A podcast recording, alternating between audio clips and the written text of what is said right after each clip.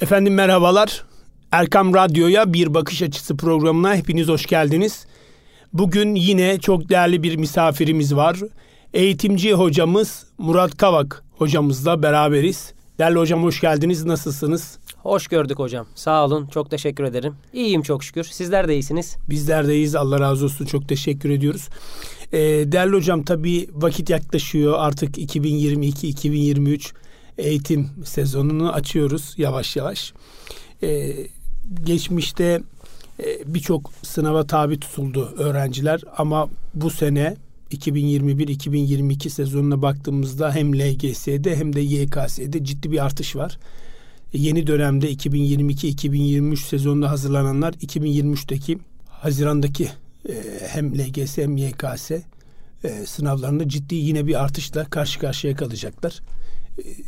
Nasıl bir yolu izlesinler? Dershaneye mi gitsinler, okula mı gitsinler, evde mi çalışsınlar? Nasıl yapalım? Esasen şimdi eğitim konusunda ülkemiz epey yol aldı. Yani yurt dışındaki örnekleri izleme noktasında onlara paralel bir sistem geliştirdik. Yani sınav başlığını konuşacağımız zaman hani herkes diyor ki süreç daha zor, yani sorular çok zor gibi durumlarla karşılaşabiliyoruz. Esasen sorular zor değil. Yani biraz daha böyle matematik okuryazarlığı, fen okuryazarlığı, okuduğunu anlama becerileri, işte yurt dışında yapılan sınavlar, PISA, TIMSS sınav tarzı sorular artık günümüzde LGS veya YKS sınavlarında aktif olarak rol oynamakta. Bu da biraz çocuklarımızda açıkçası hani zorluklara sebep olmakta. Okuma, okuduğunu anlama becerileri bu noktada çok büyük önem arz etmekte. Çocuklarımıza okula başladıkları süre itibariyle düzenli bir okuma alışkanlığı, becerisi kazandırmak bu noktada çok çok önemli olacaktır. Düşünebilen esasen, sorgulayabilen çocuklar sınavın aradığı ama elbette ki bir sınav ülkesi gerçeği olduğumuz su götürmez bir gerçek. Bu dünyanın her yerinde esasen baktığımız zaman böyle. Çünkü gerçekten nitelikli, kaliteli eğitimin verildiği okullar var. Talep çok fazla. Genç nüfusumuz epey fazla. Çocuklar en iyi şekilde bu sürece hazırlanırken de dediğim gibi okul öncesi çağdan başlayarak, dönemden başlayarak birinci sınıf itibariyle okumayı yazma serüvenine başladıkları süreç itibariyle okuma, okuduğunu anlama çalışmaları ağırlık kazanmalı. Ortaokul kısmına geldiğimiz zaman biz artık matematik soruları, fen soruları hikayeleştirilerek öğrenciye veriliyor. Okumanın önemi kat be kat burada artıyor. Matematik okuryazarlığı, fen okuryazarlığı, çocukların becerileri geliştiriyor olması sınavdaki akademik başarılarını epey arttıracaktır. Tabii hocam sorduğunuz üzere ailelerin en büyük endişesi eyvah sınav senemiz geldi. Yani çocuk dershaneye gitsin mi? Ne yapalım? Süreci nasıl yönetelim? Bir etüt merkezi, bir özel ders. Burada temel durum çocukları bireysel olarak ele almak hocam. Çünkü şimdi okullarda, kurslarda birçok deneme sınavı, hazırlık çalışmaları yapılıyor. Ama karşılığında çocuğun eksik öğrenmelerini tespit edip bireysel olarak çocukları ele alıp süreci bu şekilde yönetmek epey faydalı olacaktır. Bu noktada da sınav sistemi artık biraz farklı. Yani bizi dinleyenlere buradan seslenmek isterim. Kendi öğrenciliğimiz gibi zannediyoruz. Yani bütün ortaokul süreçleri, lise süreçleri, tüm dersleri görüp sınava bu şekilde giriyoruz. Hayır, ortaokulda tamamen farklı zaten süreç. Yani öğrenciler sadece 8. sınıfın konu ve kazanımlarından LGS sınavında sorumlu oluyorlar. Elbette 5. 6. 7. sınıfın kazanımları temel noktasında önemli bir etmen. Ama 8. sınıfa geldiği zaman öğrenci o bizim zamanımızdaki gibi geçmişe dönük bir 3 yılın 4 yılın tekrar geriye dönüp bir çalışmasını telafi olarak yerine getirme gibi bir durum yok. Yani Milli Eğitim Bakanlığı o kadar güzel bir sistem kurmuş ki burada. Konular belli, kazanımlar belli, örnek sorular belli ki bunlar düzenli olarak Milli Eğitim Bakanlığı'nın sitesinde yayımlanıyor. Bütün okuldaki öğretmenler, öğrenciler bunu aktif bir şekilde kullanıyorlar. Esasen Haziran ayında gelmeden hani çocuğun neyle karşılaşacağı belli. Ama bireysel olarak çocukları ele alıp onların kişisel gelişimleri için, eksiklerini tamamlayabilmek için yol haritasını bu şekilde çizersek daha iyi bir sonuç elde edebiliriz. Yani panik yapmaya hiç gerek yok sınav süreçleriyle ilgili ama sistemli, düzenli ve kuralı bilerek süreç yönetimi önemli. Burada anne baba ne kadar aktif olursa, bilinçli olursa çocuğa da bu sirayet edecektir. Ama hani bir telaşa kapılmak, Haziran ayı gelince ne yapacağız korkusuyla, endişesiyle hareket etmek ya da her anne baba da var, hepimiz de var bu. Hani çocuk için en iyisini yapayım endişesiyle bol bol soru çözsün, dershaneye de gitsin, etüt merkezine de gitsin, okulda da ek çalışmaya kalsın. Elbette muhakkak bir artı değeri vardır ama esas önemli olan planlı programlı bir şekilde bu süreçleri yönetmek, yönlendirmek olacaktır hocam. Evet, güzel özetlediniz. Tabii okuduğunu anlama çok önemli. Bizim alana giriyor aslında. Evet, hızlı okuma ve anlama tekniklerine giriyor ama burada tabii şöyle bir durum da var. Öğrencide bir psikoloji var. Ben soru çözüyorum hocam yeterli. Kitap okumasam da olur.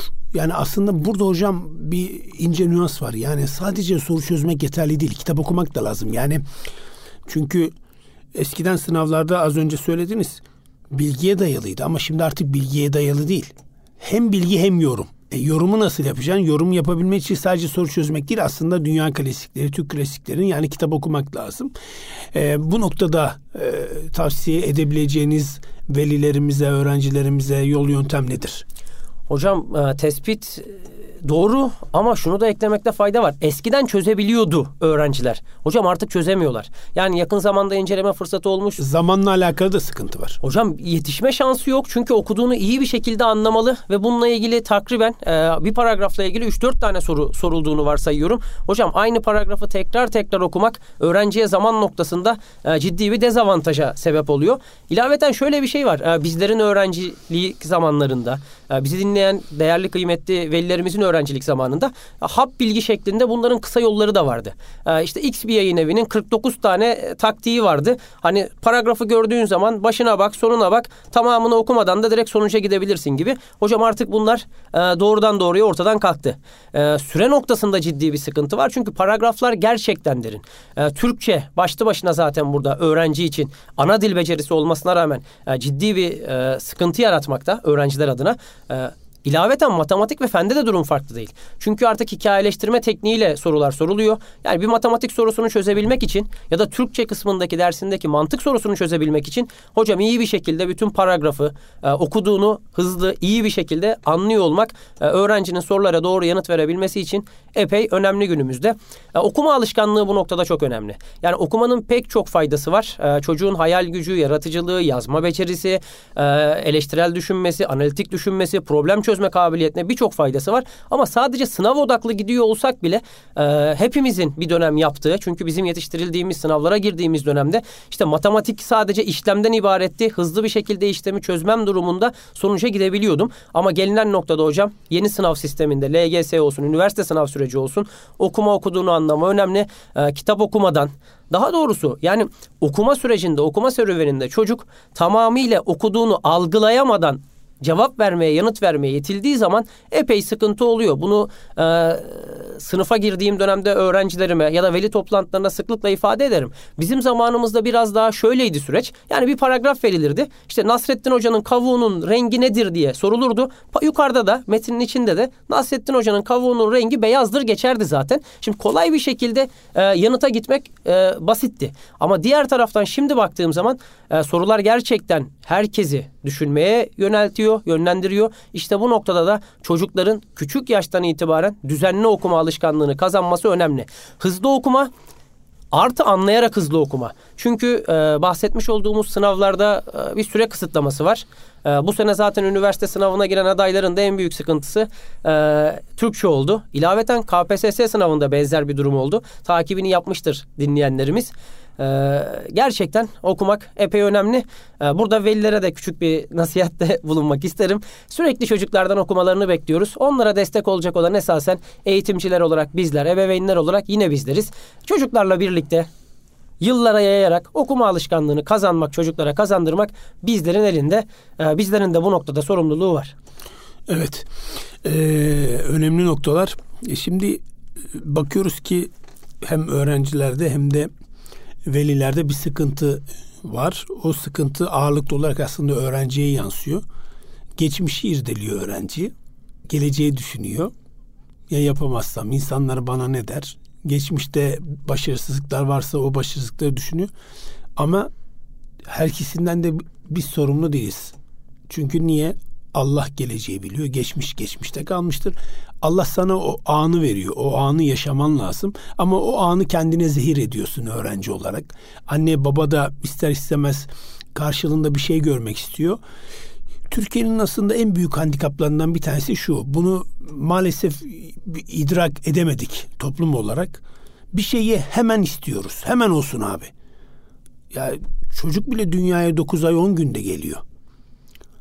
Türkiye'de başka bir pozisyon, yani konuya gireceğim. Türkiye'de futbolun başarılı olamamasının en büyük etkeni gelen bir futbolcudan veya gelen bir teknik adamdan hemen bir mucize bekliyoruz. Ama dünyanın en iyi takımlarına baktığımızda başarı nasıl gelmiş diyorsun. O takımda adamlar yıllarca aynı takımı oynatıyor. Teknik direktör belki 3 değil 5 değil 10 yıl 20 yılın üstünde teknik direktör var İngiltere'de. Aynen öyle hocam. Ne oluyor? Sen beni biliyorsun, ben seni biliyorum. Yani çocuğu dershaneye verdiğimizde, anne baba olarak parayı akıttığımızda her şey bitmiyor. Aslında o süreci 8 ay, 9 ay, hatta çok erken başlayınca 10 ay boyunca aslında hocam irdelemek ve takip etmek lazım. Biraz da burada herhalde velilerimizin baskısıyla öğrenci bir kaygıya mı giriyor? Hocam çocuk en masumu. Öncelikle onu söyleyerek başlayayım. Yani üstüne, omzuna sorumluluk yüklediğimiz kişiler çok küçük yaştalar. Henüz bir gelecek kaygısını, endişe, anne babaların taşıdığı endişeyi o çocukların idrak etmesini beklemek. Yani oyun çocuğu diyoruz. Kesinlikle öyle hocam. Ama bu da şu demek değil. Yani çocuk kendi güzel oyununu oynasın, şimdi mutlu olsun, gününü, anını iyi geçirsin. Ama bir sınav realitesinden de uzak dursun, kesinlikle değil. Ama anne baba olarak, bizlerin eğitimci olarak önce çuvaldızı kendimize batırmamız bu noktada gerekiyor. Yani çocukların çocuk olduğunu unutmadan, bir de hocam bu işi son 8 aya 10 aya bırakmadan, hani bunu bir sürece yayarak, süreç yönetimi çok önemli. Şimdi biz pedagojik açıdan doğrudan doğruya eğitimin tanımını yaparken hani bunun bir süreç olduğunu her daim söyleriz. Ama çocukları sınav maratonunda değerlendirirken oradaki süreci çok kısaya indirgeriz. Yani sadece 8 ay 10 ay işte son sene ya da üniversite sınavı için mezun gruplar olarak artı bir yıl daha değerlendiririz. Hayır, çocuğun gelişimi burada esas olan. Burada da yapmamız gereken çocuk küçük yaştan itibaren önce hayata, sonra sınavlara hazırlamak. Yani çocuğun evet akademik başarısı, sınav gerçeği bu ülkede önemli ama çocuğun yaşam becerileri de önemli. Yani çocuk problem çözme becerilerini geliştirirse yarın öbür gün bu çocuk bir matematikte, bir fende, bir problem durumuyla karşılaştığı zaman onları da daha etkin, daha hızlı bir şekilde çözüm noktalarına kendisi erişebiliyor. Çocuğun çocuk olduğunu, öğrenci olduğunu, yaşının küçük olduğunu dikkate alarak bu süreç yönetiminde eğitmenler olarak bizlerin, anne baba olarak da ebeveynlerin dikkatli bir şekilde yol izlemesi lazım. Burada bir öz eleştiri de kendi sektörümüze getirmek istiyorum ben. Düzenli bir şekilde çocukları sınava hazırlık süreci için şu kadar deneme sınavı, şu kadar test sayısı, şu kadar saat eğitim. Yani çok belli bir kalıbın içine sokmaya çalışıyoruz. Şöyle söyleyeyim ben, 15 tane çocuğu aynı sınıfa koyuyoruz. 15 tane çocuktan aynı seviyede matematik yapmasını, aynı seviyede Türkçe sonucuna ulaşmasını bekliyoruz. Açıkçası 2022 yılında biraz çağ dışı bir yaklaşım olacak. Bireyselleştirmek lazım. Bu da emek vermeden olmuyor değerli hocam. Yani mesai yapacaksınız. Öğretmen ekstra emek verecek, anne baba emek verecek, takviyeyi yapan öğretmene emek verecek ve ana mantık, ana felsefe bence şu olmalı. Çocuğun iyi yaptıkları var. Bunlar bir kere çok net belirlenmeli ki psikolojik açıdan çocuk iyi bir şekilde gelişimini tamamlasın. Evet, biz akademik süreçleri hep konuşuyoruz ama çocukların psikolojik kısmını hep ikinci plana atıyoruz. Tek sınav bunlar. Yani günümüzde LGS sınavı bir tane sınav. Ve burada ne yazık ki bir sıralama sınavı olduğu için anlık performanslar çok belirleyici oluyor. Yani sınavda en iyi bilen değil, çok iyi bilen değil. O süre zarfında en iyi performansı gösteren daha iyi yüzdelik dilime sahip oluyor. Yani bu işin psikolojisini arka plana atmamak önemli. Burada bütün sorumluluğu çocuğa yüklememek lazım. Yani günümüzde bakıyorum ben, bazı ebeveynler var. İşte çocuk iyi bir eğitim alıyor, özel ders alıyor, ilaveten hatırı sayılır meblağlara dershaneye, kursa gidiyor. Hafta 7 gün. Çocuğun ben bir planına, programına bakmak istediğim zaman hocam, hani imkan olsa 8. güne taşan bir plan program olacak. Çocuk olduğunu unutmamak lazım.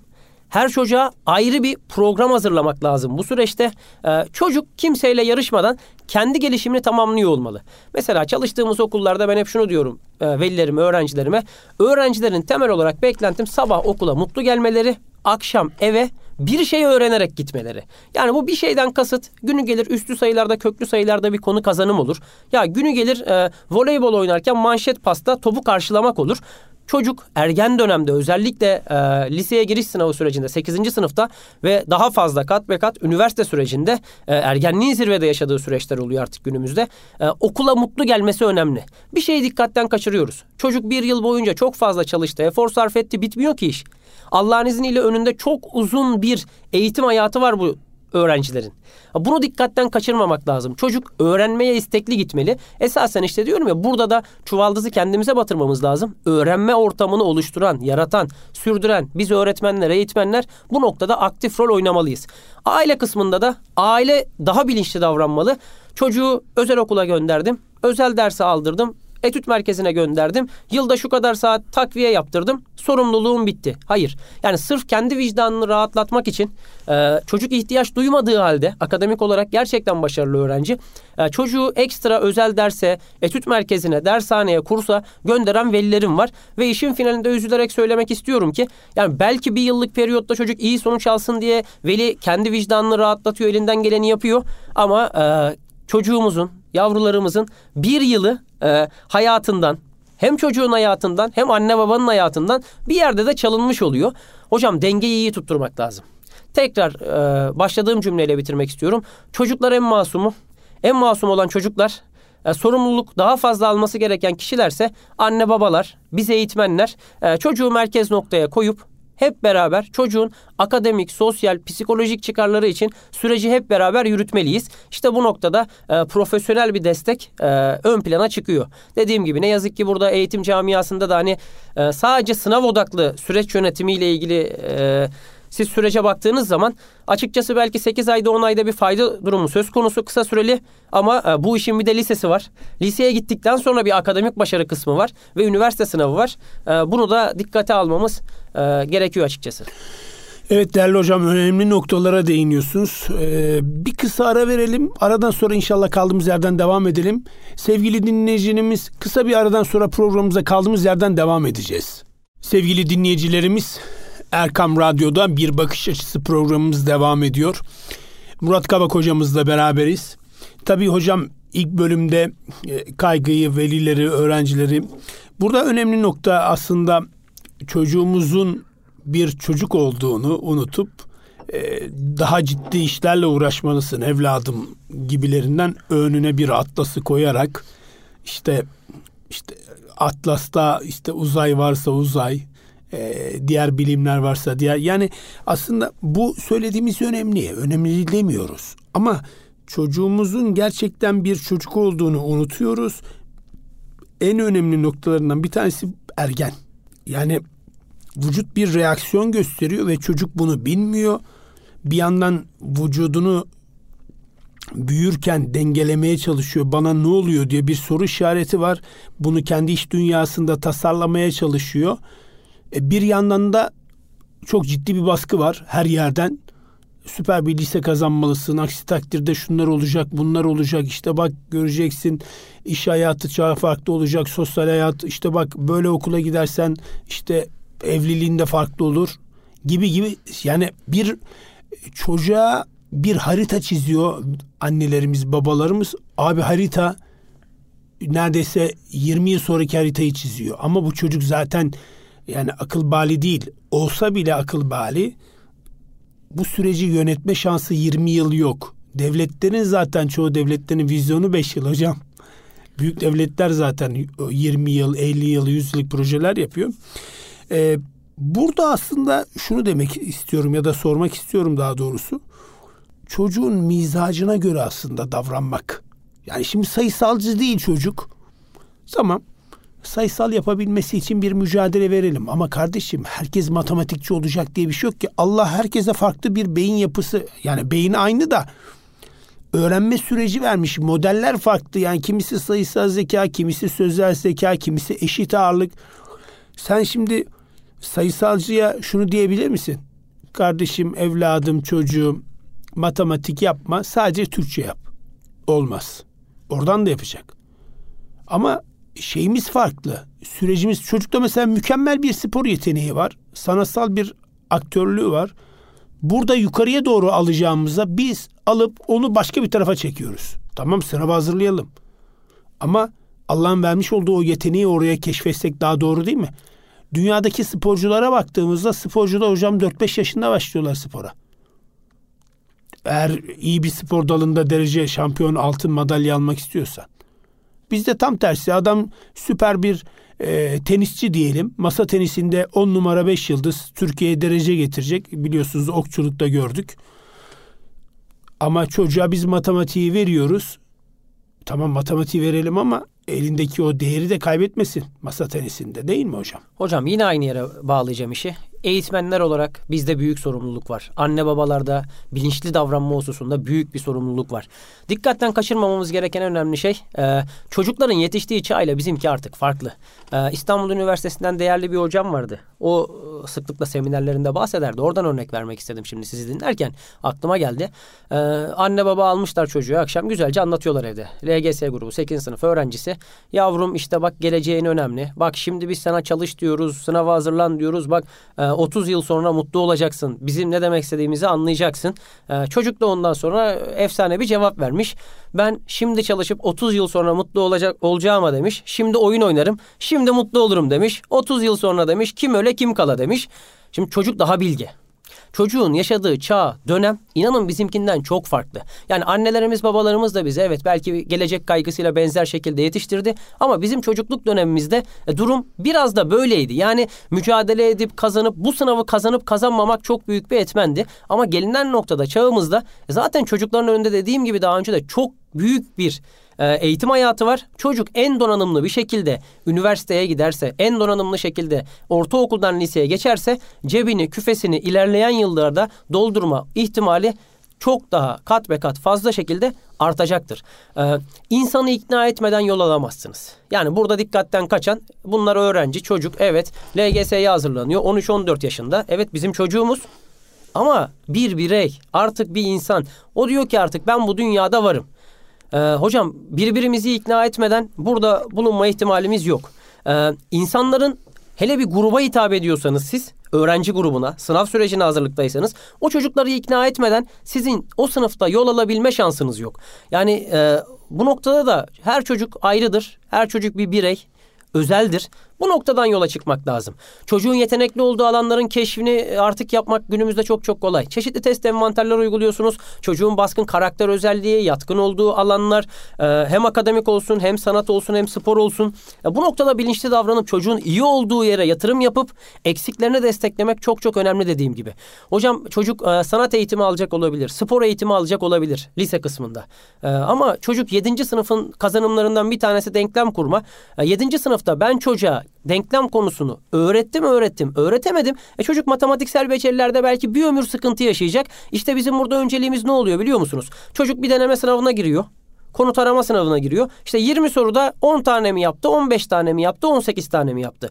Oysa ki bizim yapmamız gereken, çocuk birey olarak mezun olduğu sınıfın kazanımlarını tamamladı mı, tamamlamadı mı tüm derslerden? Eksik kazanımlar muhakkak olacaktır. Ama biz anne baba olarak, eğitimciler olarak tabloyu somut bir şekilde, şeffaf bir şekilde önce kendi önümüze koyup birlikte profesyonel bir değerlendirme yapıp ondan sonra çocuğu en doğru şekilde yönlendirirsek inanın çocuk şunu görecek. Mücadele ettiği zaman hayatında bir şeyler değişiyor. Ve bunun karşılığı, kıstası sadece sınav başarısı değil. Aradan 2 ay 3 ay geçecek hocam. Bu sınav başarısına da muhakkak ki yansıyor. O zaman biz neyi sağlıyoruz biliyor musunuz? Çocuk şunu diyor. Ya evet, deneme sınavı oldu. Bir şeyler yolunda gitmedi. Bunun neticesinde ben bu çalışmayı yaptım. Karşılığında evet ya 2 ay sonra bir şeyler değişti. Ya da artık ben toplama çıkarma konusunda para hesabı yaparken daha iyi bir şekilde bu süreci yönetebiliyorum diyor. Bunları sağlamak diyorum ya, belki gireceği sınavdan günümüzde çok daha önemli. Çünkü yarın öbür gün bu çocuklar inşallah her biri iyi eğitim alacak. Bu ülkeye hizmet edecekler. Yaşam becerileri de en az sınav becerisi kadar önemli olacak. Sosyal becerileri, arkadaşlık ilişkileri de en az sınav becerisi, akademik becerileri kadar yine önemli oluyor olacak. Hocam elimizde çok büyük bir potansiyel var. Yani genç nüfusumuz o kadar fazla ki bizim burada milli bir eğitim programıyla bu çocukları iyi bir şekilde işlememiz lazım.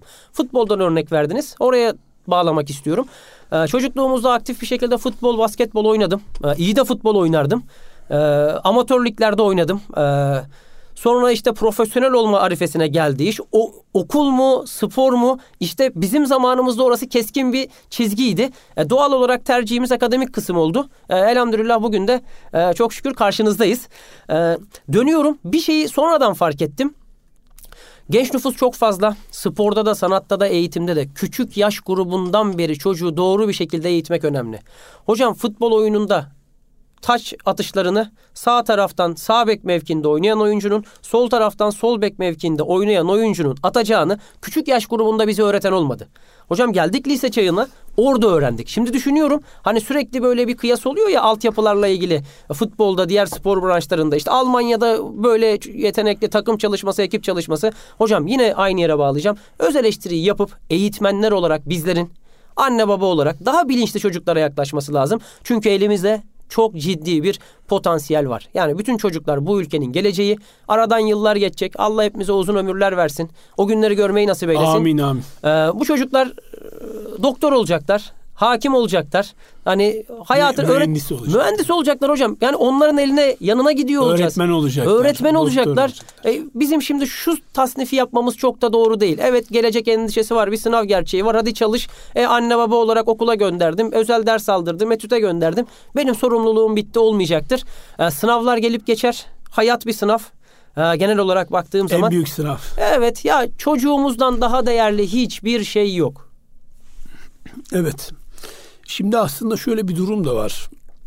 Onu da aslında beyan etmek lazım. Her şey yolunda gidiyor. Her şey mükemmel. Dersler alınmış. Süper. Her şey yolunda gidiyor derken sınav anı. Az önce ilk bölümde söylediğiniz gibi. Hocam kader diye bir şey var. Yani biz bunu aslında kaçırıyoruz. Biz öyle bir hayata dalmışız ki haşa, kader elimizdeymiş gibi bir mücadele, mutlaka kazanacaksın değil. Sen mücadeleni verdin. Allah-u Teala Zülcelal Hazretleri Kur'an-ı Kerim'de ne buyuruyor? Biz çalışana veririz. Sen çalıştın mı? Çalıştın. O zaman sınava gireceksin. İlk bölümde söylediğiniz gibi o anı yaşayacaksın. Oradaki performans önemli. Şöyle değil. Kazandı. Yapabildi. Kazanamadı. Aslında kazanamadı değil. Biliyor. Ama o anki stres, dışarıdan gelen ses, iç motivasyon derken biraz da bu işe şöyle de bakmak lazım. Nasip diye bakmak lazım. Dayak bile nasipsiz olmaz. Ben tabii öğrencilerle çalışmalar yaparken bu dönem bizim çok daha yoğun geçti. Hem online hem de yüz yüze çalışmaya yaptık. İstanbul'dan, Ankara'dan, İzmir'den, efendime söyleyeyim Maraş'tan, çeşitli şehirlerden online çalışma yaptık. Hem motivasyon yaptık, hem sınav, hem koçluk yaptık, hem hızlı okuma teknikleri noktasında çalışma yaptık. Çok fazla öğrenciye ben şunu söyledim, yani öğrencilerimize. Potansiyelim var, çalışıyorsun, kaygıya hiç lüzum yok. Bir tatlı stresin olabilir. Optimum seviye. Optimum seviyeyi geçince zaten iş o zaman şeye geçiyor. Yeşil reçeteli ilaçlara geçiyorsun. Allah korusun. Ve hamdolsun bu seneki sonuçlara baktığımızda ilk 100.000'de ciddi bir şeyimiz var. Maşallah. Başarıları var. İlk 200.000'de yine hakeza başarılarımız var. Yani şunu demek istiyorum. Her şeyi yaptın. Takdir ilahi diyeceksin ve sınava gireceksin. Arkadaş çalışıyorlar, yine diyorlar ki hocam yapabileceğiz mi? Yahu arkadaş yapıyorsun işte, niye kendini gereksiz yere atıyorsun ki, dibe çektiriyorsun ki? Ya bir de şöyle bir şey de var hocam, bunun bence en büyük sıkıntısı şu: biz geçmişi bilmiyoruz, unuttuk. Tarihi okusaydık, ya bu nedir ya, bu çerez ya, ben bunu yapabilirim, atalarım neler yapmışlar. Acaba burada bir kopukluk mu var? Hocam geçmişe nazaran biraz daha iyi olduğumuzu düşünüyorum bu noktada esasen. Geçmişte olan bağımız hususunda. Diğer tarafta çocuklar özelinde değerlendirecek olursam, hocam anlık performansları iyi gösteriyor olmak için psikolojik bir ön hazırlık gerekli. Yani ben elimden geleni yaptım, çalıştım. Artık anlık performansa bakacak bu iş. Burada da sonuç ne olursa olsun elimden geleni yaptım. Bundan sonrası benim kaderimdir bilincine sahip olacaktır öğrenci. Belki çok küçük yaş gruplarında olmayacaktır bu iş ama yani lise grubu için özellikle bu biraz başlayacaktır. Bunu da ama yine kazandıracak olan çocuklara anne baba ve öğretmenler. Yani çocuk mücadelesi burada önemli. Bir hayat, bir serüven. Okul süreci çocuğun bu basamaklarından sadece bir tanesi. Çocuk mücadele ettiği zaman takdir görmeli, tebrik görmeli.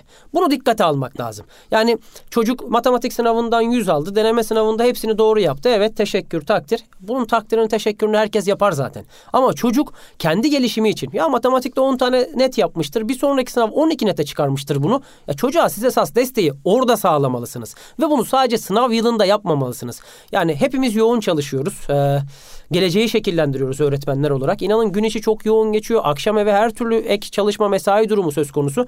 Ama aileler bir şeyi dikkatten kaçırıyor. Şimdi çocuklar en iyi eğitimi alsın diye herkes mücadele ediyor, uğraşıyor. Akşam bir araya gelip sofrada yemek yemeyi kaçıran anne babalar var.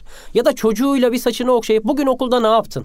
Ya da bugün basketbol kursuna gittin, nasıl geçti? Kaç sayı attın? Sorunsunu sormayan anne babalar var. Şimdi çocuğun özgüvenini kazanmasını sağlamak bu noktada çok önemli. Evet, ben bunu yaparım demeli çocuk, ama çocuk bir acaba var. İşte çocuğa bu noktada anne baba olarak, ki esas evde şekillenecektir bu süreçler. Okul olarak biz elimizden gelen ne kadar yaparsak yapalım, evde çocuk bu temel beceri noktasındaki kazanımları alıyor olacak. Mücadele ruhunu kazandırmak önemli. Yaşam becerisini kazandıracağımız yer ev. Bedava peynir fare kapanında var. Mücadele etmeli çocuk. Ve bunu da bir sınava indirgemek çok da mantıklı değil hocam. Çocuk elinden geldiğince kendi potansiyeli dahilinde ev içinde bir sorumluluk alarak küçük yaştan itibaren bu süreçleri yönetirse hocam, sınav sürecinde inanın bana psikolojik olarak öyle bir üstünlüğü oluyor ki çocuk şunu biliyor: anne babam beni her koşulda sevecek, benim geleceğim için en iyisini yapmaya çalışıyorlar. Ben de elimden geleni bu dakikaya kadar yaptım. Sınav anı iyi olur kötü olur, kendi bildiğimin en iyisini yapıyor olacağım. Finalinde onlar benim anne babam olmaya, okuldaki eğitmenlerim, öğretmenim olmaya, beni sevmeye devam edecekler. Burası da bir bitiş noktası olmayacak. Bunun da devamı var. Çünkü çocuk öğrenmek için süreci yürütmeli. Yani lise giriş sürecinde çocuklar sınava giriyorlar, öğrencilerimiz. Çok güzel sonuçlar elde ediyorlar. Çok güzel nitelikli okullara yerleşiyorlar. Şunu zannediyor öğrenci: çok yoğun bir çalışmaya girdim bu yıl. Evet, %1'lik dilime girdim. Çok iyi bir liseye gittim. Bazı şeylerin biteceğini zannediyor. Hayır, esasen lise kısmında daha yeni başlıyor. Evet, daha yeni başlıyor hocam. Müfredatı hatırlıyorum, bizim zamanımızda öyleydi ki şimdi de yine müfredat benzer. Hocam 9. sınıf kazanımları müfredatı çocukları yoran bir müfredat. Yani çocuklar mutlu gitmeli eğitim ortamına, öğrenerek eve gelmeli. Her birinin öğrenme seviyesi farklı olacaktır. Ama dediğim gibi aileye, evdeki zamanlarda çocuğun özgüven kazanmasında, o bilincin oluşmasında önemli bir rol düşüyor. Ama şunu yapıp kenara çekilmek olmamalı. Biz maddi olarak yatırımımızı yaptık. Dershaneye de gönderdik, kursa da gönderdik, okula da gönderdik. Çocuk da artık elinden geleni yapsın. Hepimiz öğrenciliğimize gidelim değerli hocam. Babalarımız, annelerimiz derdi ki ders çalış. Ders çalışayım da. Şimdi dışarıda çocuk sesleri geliyor, top sesleri, bisiklete biniyorlar. Hocam çok da cazip değildi. Ama çocukla beraber, öğretmenlerle, okulla beraber, eğitmenlerle bu süreci birlikte yönetiyor olmak, kendi çocuğumuzu merkez noktaya koyup çok ayaklı yönetiyor olmak çocuğa artı değer katacaktır. Yani sadece akademik değil hocam. Akademi önemli, psikolojisi de işin çok çok önemli. Aslında şöyle, yani tabii akademi önemli ama şimdi akademide diyelim ki normal bir akademik seyir izleyen, vasat akademik seyir izleyen nice başarılı insanlar var hocam. Yani performansını o sırada göstermemiştir. Lisede göstermiştir, üniversitede, hayatta göstermiştir. Bu da önemli. Yani sadece bir sınavla süpersin kızım, harikasın, bak zeki kızım filan. Aslında sınavla bunu kıstas yapmamak lazım. Bir de şöyle bir durum da var. Mesela dedim ki iyi bir liseye gidemedin de iyi bir liseye mi gidemedin gibi karşı taraftan da, yani çevreden de, mahalleden de, akrabalık alakattan da yani şeyler var. Dönüşler hep olumsuz. Olumsuz olunca çocuk bakıyor ki ne oluyor ya, biz acaba zihinsel bizde bir şey, gerilik mi var gibilerinden, amiyane tabirle bir süreci yönetemediği nokta oluyor. Burada acaba öğrenciye yönelik yapılan bu baskının en büyük gizli mimarileri acaba geçmişte İstek ve arzularını yerine getiremeyen anne babalarımızla alakalı olabilir mi? Hocam kesinlikle çok doğru bir yere değindiniz. Evde olacaktır. Anne baba önemli faktör. Bir şeyi dikkatten hep kaçırıyoruz biz. Kendi çocukluğumuzdaki gibi zannediyoruz. Yani kendi çocuğumuza da böyle muamele yapıyoruz. İşte genç yeni jenerasyona da aynı muameleyi yapıyoruz. Hatayı orada yapıyoruz. Kendi babamla diyaloğum, okul süreçleri zordu. Herkes için zor. Yani okumak, etmek, sınavlarda başarı göstermek. Babamın hep söylediği bir şey vardı. Sen mücadele et. Başarı olursa senin, başarısızlık olursa da sorumlusu benim derdi. Bakın, bu cümleyi babanızdan, annenizden duyuyor olmak bile size artı bir motivasyon katıyor. Düşünebiliyor musunuz? Çalışıyorsunuz bir sınav sürecinde. Aileniz size sürekli diyor ki sen elinden geleni yap. Biz şahidiz, görüyoruz. Emek veriyorsun. Olursa sen yaptın, olmazsa sorun, sıkıntı yok. Bizim yöntem tekniklerimiz eksikti. Biz bir şeyleri gözden kaçırdık. Sorumluluk bize ait. Artı bir motivasyon. İşte bu noktada anne baba olarak bilinçli davranmak önemli. Hocam çevre faktörü bizi ne yazık ki toplumumuzda genellikle olumsuz etkiliyor. Yani okul süreçlerinde de olumsuz etkiliyor. İş süreçlerinde de ne yazık ki olumsuz etkiliyor. Keşke hep birlikte el ele tutup birbirimizi olumluya, daha iyiye yönlendiriyor, götürebiliyor olsak. Çocukları bu işin dışında tutabilmek dediğim gibi yine ailelerin elinde. Çünkü her çocuk annesinin babasının biriciği, değerlisi, kıymetlisi. İşte sınav yıllarında beklentilerle beraber bunu dikkatten kaçırmamak lazım. Aile içinde biz kapımızı kapattığımız zaman, evde o huzuru, o birlikteliği sağladıktan sonra okul süreci zaten net. Yani çocuğun öğretmenleriyle baktığım zaman LGS sürecinde çocuk öğretmenlerini seviyor, okulunu seviyor, arkadaşlarını seviyor. Şimdi bir şeyleri olumluya çevirmek, olumluya döndürmek açıkçası o eğitmenler ve anne babanın elinde oluyor. Çocuk ben elimden geleni yaptım. Mücadele ettiğim zaman da okulda da takdir gördüm.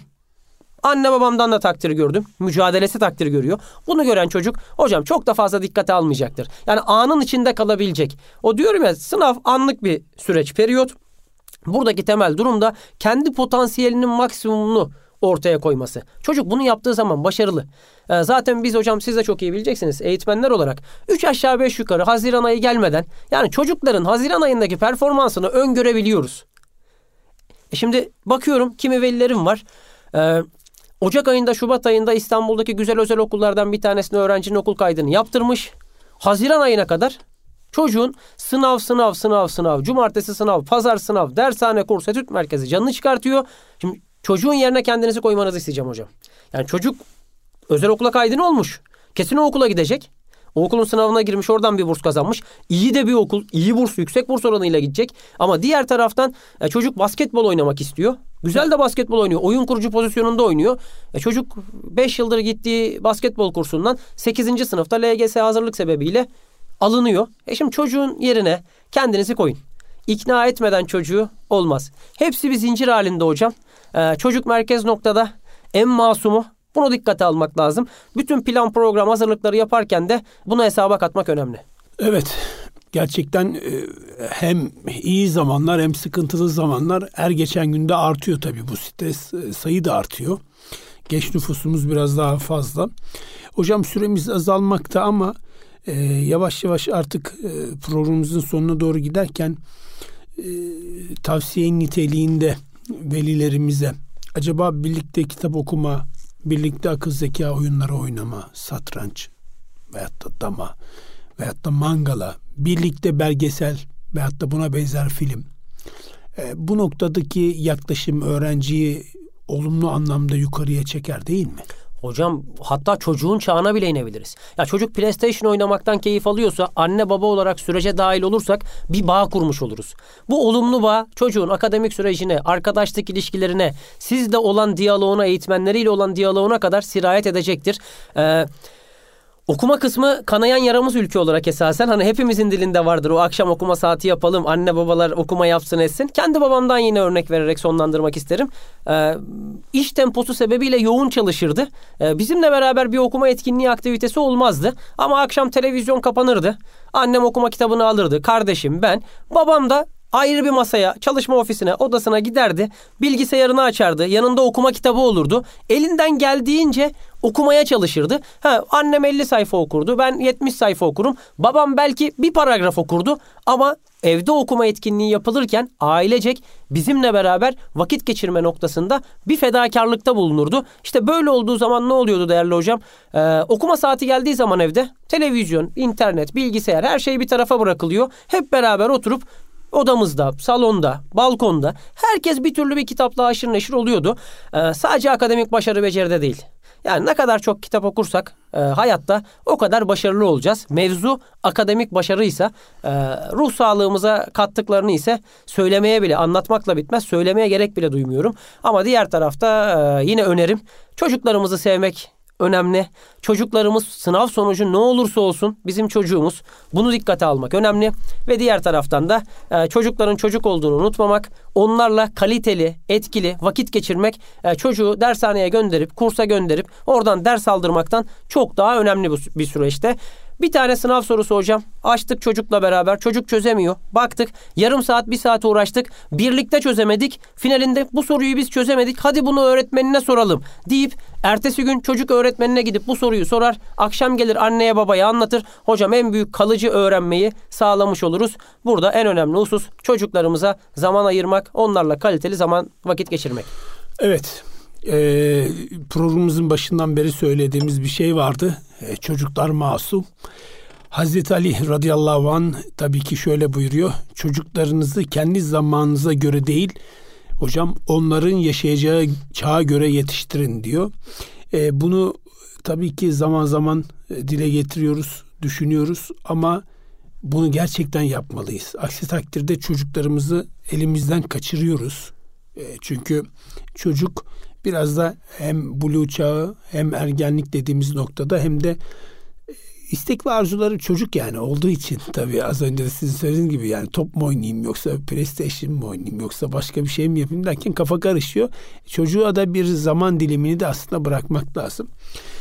Değerli hocam çok teşekkür ediyoruz.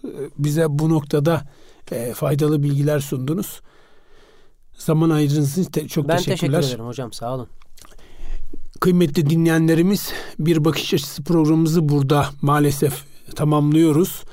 Önümüzdeki hafta aynı gün ve saatte tekrar görüşmek ümidi ve duasıyla demeden önce bu program ve bundan önceki programlarımızı dinlemek isteyen siz değerli kıymetli dinleyicilerimiz açısından erkamradyo.com internet web sayfamızdan ulaşabilirler. Önümüzdeki hafta görüşmek duasıyla Allah'a emanet olun.